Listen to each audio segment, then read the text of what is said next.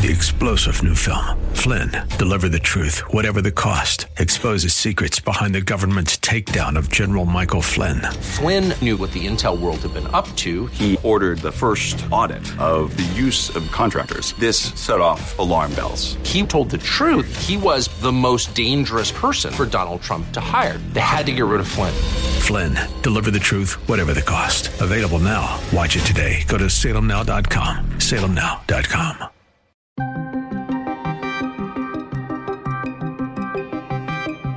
The Supreme Court permits Biden to repeal Trump's Remain in Mexico policy. The Remain in Mexico policy was just one of the various rules and procedures the Biden administration has revoked. The president urges an ending to the filibuster, but only to codify Roe. I believe we have to codify Roe v. Wade in the law, and the way to do that is to make sure the Congress votes to do that. The NRA holds California's Department of Justice accountable for a data breach of gun owners in LA County. We are absolutely horrified. This is the Daybreak Insider Podcast, your first look at today's top stories for Friday, July 1st. I'm Mike Scott. Russian forces have abandoned Snake Island in Ukraine. It is a small and strategic island, the scene of one of the opening salvos of the war in Ukraine, with demands from a Russian warship calling for the Ukrainian defenders to surrender, who boldly replied with an expletive to the Russian warship. A major victory for Ukraine. Russia's defense ministry reports its troops are retreating from a key strategic position in the Black Sea. It's called Snake Island. You may remember it. It's a small piece of land 20 miles off the coast of Odessa in southern Ukraine. Ukrainian forces use new Western weapons to, to drive Russian troops out of there.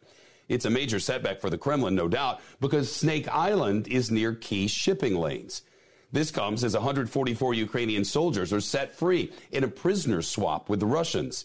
It happened yesterday, according to Ukraine's defense ministry. Ukrainian officials say the majority of the freed soldiers have serious injuries, including burns, broken bones, and amputated legs, or limbs, I should say. Officials say this is the largest prisoner swap between the two countries since Russia invaded Ukraine. Russia says the withdrawal is a gesture of goodwill to prove it was not obstructing grain exports. However, Ukraine and others are dismissing that claim, saying that Moscow continues to shell grain stores. Seized by Russians on the 24th of February. Snake Island is located just 22 miles off Ukraine's coast and within the range of missile, artillery, and drone strikes from the shore. Ukraine's armed forces have done exactly that, claiming a series of devastating attacks on the island itself and any vessel bringing troop deployments and heavy weaponry. Meanwhile, Ukraine is rejecting Russian offers to escort grain convoys from Odessa, as they would require removing mines from outside the port. Turkey is actively involved in trying to negotiate an agreement with both Russia and Ukraine, but the prospect of that happening appears remote at this stage. Bloomberg's Anne Marie Hordern discusses the Russian withdrawal from the island and the potential impact it may have on the blockade of grain. We also need to make sure we remember that what Russia says and does is usually very different. What the Ukrainian army is saying that Russia is leaving that island because they have had uh, come under shelling from the Ukrainian military. But what we do know is that there is widespread reporting that Russia is actually stealing Ukrainian grain, taking it to the Black Sea, and shipping it off to what Russia deems, quote, friendly countries using these sky high prices due to Russia's invasions of Ukraine, which, of course, Ukraine is considered the breadbasket, especially especially for European buyers, and selling that as their own. Gordon goes on to say that it's important that grain is allowed to be shipped through the Black Sea. This has been a hot topic, not just here at NATO, but also at the G7 summit in the Bavarian Alps, because of course it is exacerbating this war in Ukraine, the prices of what we are seeing in grain. And I spoke to the National Security Council's John Kirby yesterday, and what the Admiral said to me is to get grain out by the Black Sea is going to take a very long time. They've been able to get some Ukrainian grain out via rail, but to get that Black Sea out and have Ukraine go back to shipping uh, via seaborne is going to be hmm. incredibly difficult because Russia really controls that area. The next few weeks are seen as pivotal to Ukraine's exports because the next harvest begins in July. The Supreme Court on Thursday curtailed the EPA's powers to restrict greenhouse gas emissions from power plants. It's a decision that could limit the authority of government agencies to address major policy questions without congressional approval. Elaborating on earlier decisions, the High Court said federal agencies need explicit authorization from Congress to decide major issues of economic and political significance, drawing on a principle known as the Major Questions Doctrine. Job Creators Network president and CEO Alfredo Ortiz tells the Salem Radio Network he was glad the Supreme Court ruled for small business and not the White House. I absolutely am. If you look at the uh, other previous decisions where uh, government regulatory overreach was in question, uh, it's all come in favor. And, and frankly, you know, whether it's greenhouse gas emissions, COVID lockdowns, vaccine mandates, or just a score of other issues, the Biden administration just keeps claiming authority it does not possess. Ortiz says he hopes the High Court continues to rule against the president's anti job growth policies. And regardless of what issue we're talking about, we need to roll back Biden's big government policies and really give that certainty to America's small businesses, especially in terms of being able to operate in a climate that's conducive to their growth. Ortiz tells the Salem Radio Network that President Biden is finding out he can't skirt around the rule of law to push his big government agenda through. I mean, it's clear that the Biden agenda is to basically use the regulatory state to basically circumvent Congress. And look, if a federal agency wants to create a program that concerns questions of vast economic or political significance, the agency has to just point to clear authorizing language from Congress. Ortiz says the Biden administration has violated a clear policy to push a big government agenda through Congress. This has been the biggest problem up to today. If no such clear authorizing language exists, the agency has violated the major questions doctrine. And I know you know what that is, and that's a critical part uh, of all these decisions uh, to date. The court handed down another ruling Thursday, giving President Joe Biden a small victory, ruling he can shut down a Trump administration program designed to restrict immigration at the southern border. The court said in a 5 4 ruling that the Biden administration acted properly in seeking to end the Remain in Mexico policy, formerly known as the Migrant Protection Protocol.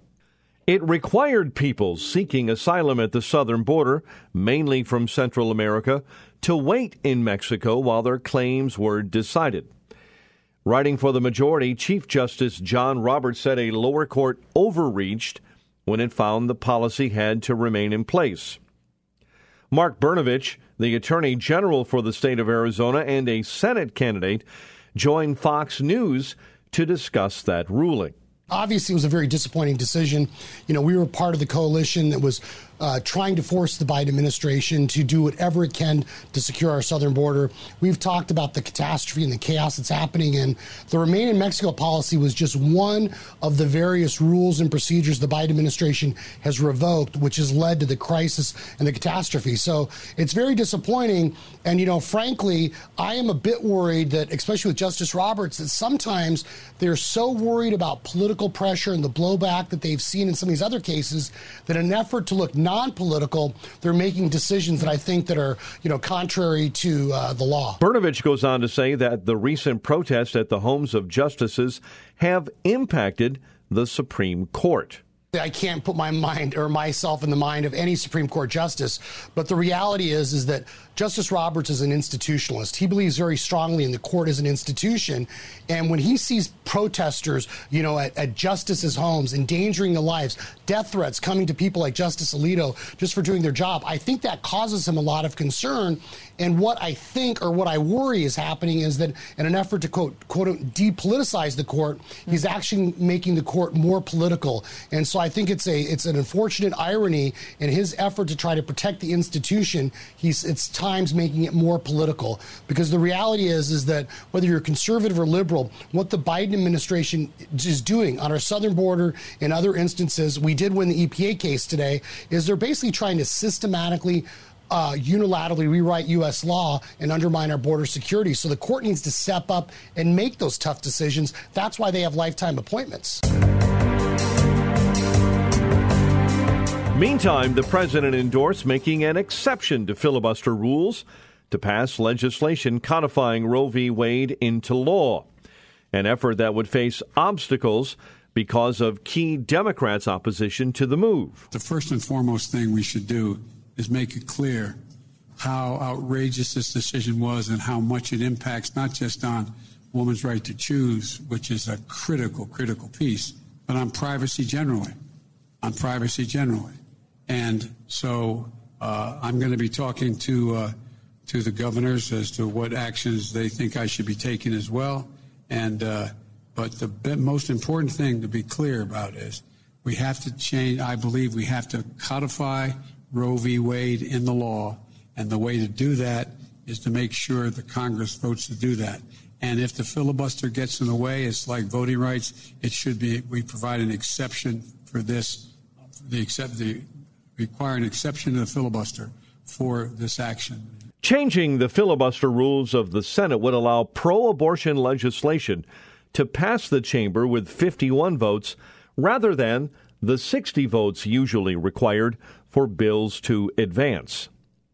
The filibuster could be changed with a simple majority vote, but not all Democrats in the 50 50 Senate are on board with such a move, saying it would fundamentally change the nature of the Senate and could backfire if the GOP takes control of the chamber.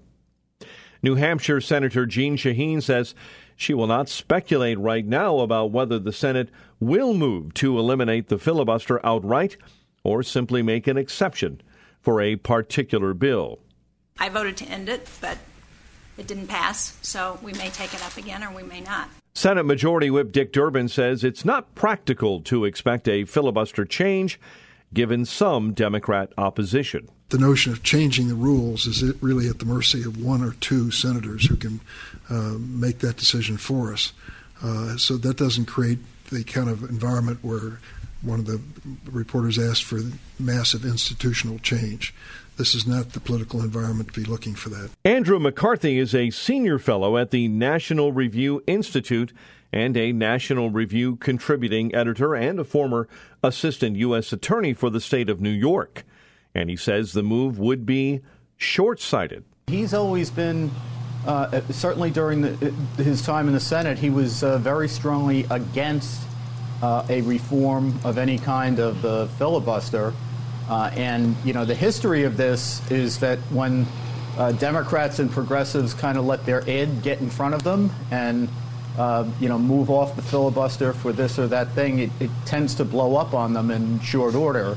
So I think this is a, a one of these things where it's, um, it's very short-sighted to, uh, to broach this. I, I, hope it doesn't go anywhere. McCarthy warns Democrats that if they do away with the filibuster, they are likely to get bit by it. People should understand there is no one time uh, break of the filibuster. Uh, as Senator McConnell has said any number of times, um, you know, the filibuster is an all or nothing proposition. Uh, and they're not going to selectively break it for one thing or another as the you know as progressives go down their wish list. Uh, and if they open this Pandora's box, I think you know, in, uh, once again, in short order, they stand to get bit back by it.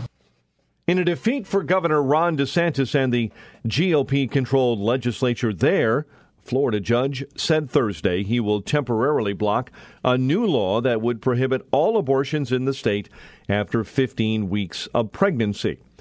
The law, which provides no exceptions for victims of rape, incest, or human trafficking, was approved by legislators and signed into law by DeSantis in April.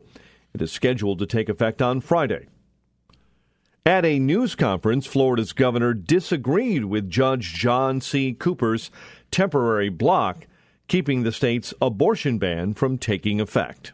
So it was not anticipate unanticipated. It was not, of course, something you know that we were happy to see. And when you talk about uh, these, um, you know, these are unborn babies that have heartbeat, they can feel pain, they can suck their thumb.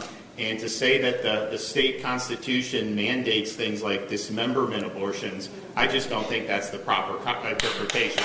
The Florida governor says the judge's temporary block in the state will immediately be appealed. We did have a ruling um, in Tallahassee, uh, effectively enjoining uh, the bill that we provided, uh, that I signed to provide protections uh, for unborn babies at 15 weeks. And we knew that that was likely going to be what, what, what was decided in that case. Uh, we knew that we were going to have to uh, move forward um, and, and, and continue the legal battle on that, and that's something that was decided under state law.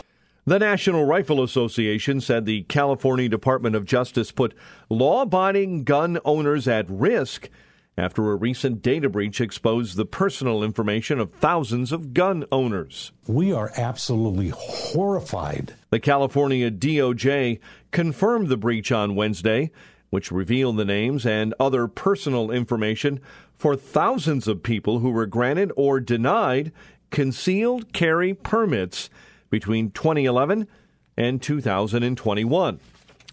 The breach followed an update to the state's firearms dashboard portal on Monday. The breach reportedly revealed names, date of birth, gender, race, driver's license number, addresses, and criminal history. Sam Paredes, the executive director of Gun Owners of California, says they want the attorney general to step down. We are calling for Attorney General Rob Bonta's resignation because he has clearly been unable to uh, control his agency. There are actually lawsuits already making their way through the process challenging privacy issues against the Attorney General. Kory Honea, president of the California State Sheriff's Association, says that the breach makes it more likely that the firearms exposed in the breach will be stolen at the end of the day, um, uh, I think that uh, there's been a real loss of peace of mind on the part of many law abiding citizens. Uh, and now they have to be concerned about it falling into the wrong hands and being used in a way that causes them harm. Rick Travis is from the Rifle and Pistol Association and says they're demanding someone be held accountable. We are getting them to write letters to the AG demanding a full investigation, demanding that someone's held accountable or somebody's are held accountable and that we get to the bottom of this and we make sure this never ever happens again.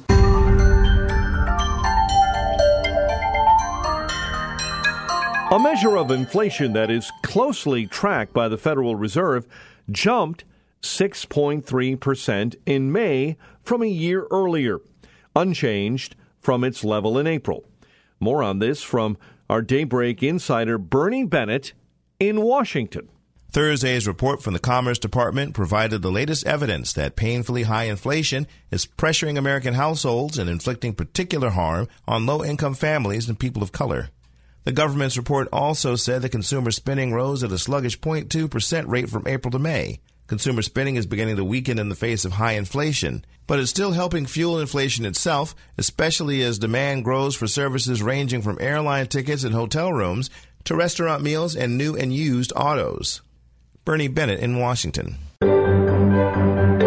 UCLA and Southern Cal are planning to leave the Pac 12 for the Big Ten Conference. It is a surprising move that could lead to another major shakeup of college sports.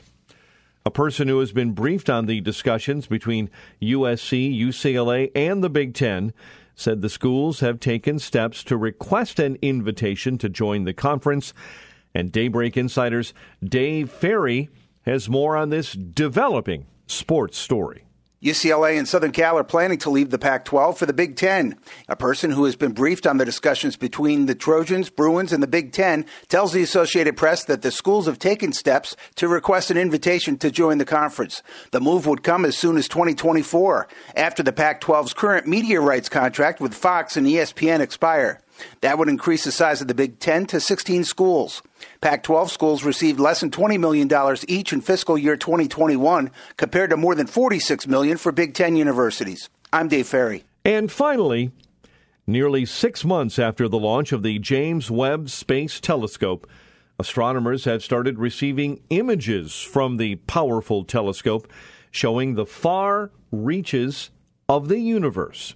Dr. Becky Smethurst is an astrophysicist at the University of Oxford and is over the moon about the announcement. The first science images from the James Webb Space Telescope are set to be released on the 12th of July 2022. And it's fair to say that excitement levels in the astrophysics community are rising rapidly. Not only is NASA scheduled to release images from the telescope, but according to Dr. Smethurst, They'll release data from other science projects as well. Not only are we going to get a data showcase of what each detector on board the telescope can do, but also all the data from early release science projects will also get released. In fact, that data is being taken right now as I film. I've heard from colleagues who said their data is slowly trickling in for one of these successful early release science projects, like, for example, the CEERS survey, which is targeting a huge range of sky to find as many distant galaxies as possible. Dr. Smethurst explains the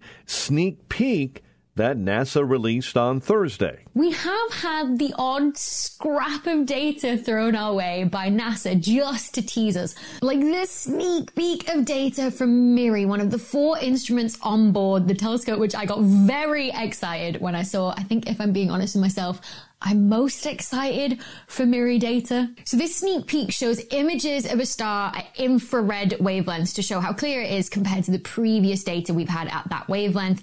And even better, a little sneak peek of a spectrum from MIRI where you split the light through a prism to make a trace of how much each wavelength of light you detect. Dr. Smethurst explains why the Webb Space Telescope is very special. Why is MIRI specifically so special? MIRI is what's known as an integral field unit instrument, an IFU. So unlike, you know, maybe a traditional telescope that might just take one observation of the sky, one single spectrum of one galaxy or one star or whatever it is, MIRI mosaics up the sky to take many spectrum all at once, so that you get a spectrum at every single pixel. Or another way to think about it is that it's an image at every single wavelength. And that could be a mosaic of one specific object or across a huge swath of the sky. In the intervening months, the telescope, considered the world's most powerful, has traveled nearly 1 million miles from Earth. Subscribe to the Daybreak Insider podcast at Apple or Google Podcast, Spotify, or SalemPodcastNetwork.com. Get our companion Daybreak Insider newsletter each morning at DaybreakInsider.com. Ongoing coverage of breaking news and commentary at SRNNews.com and TownHall.com. Thanks for starting your day with us. I'm Mike Scott.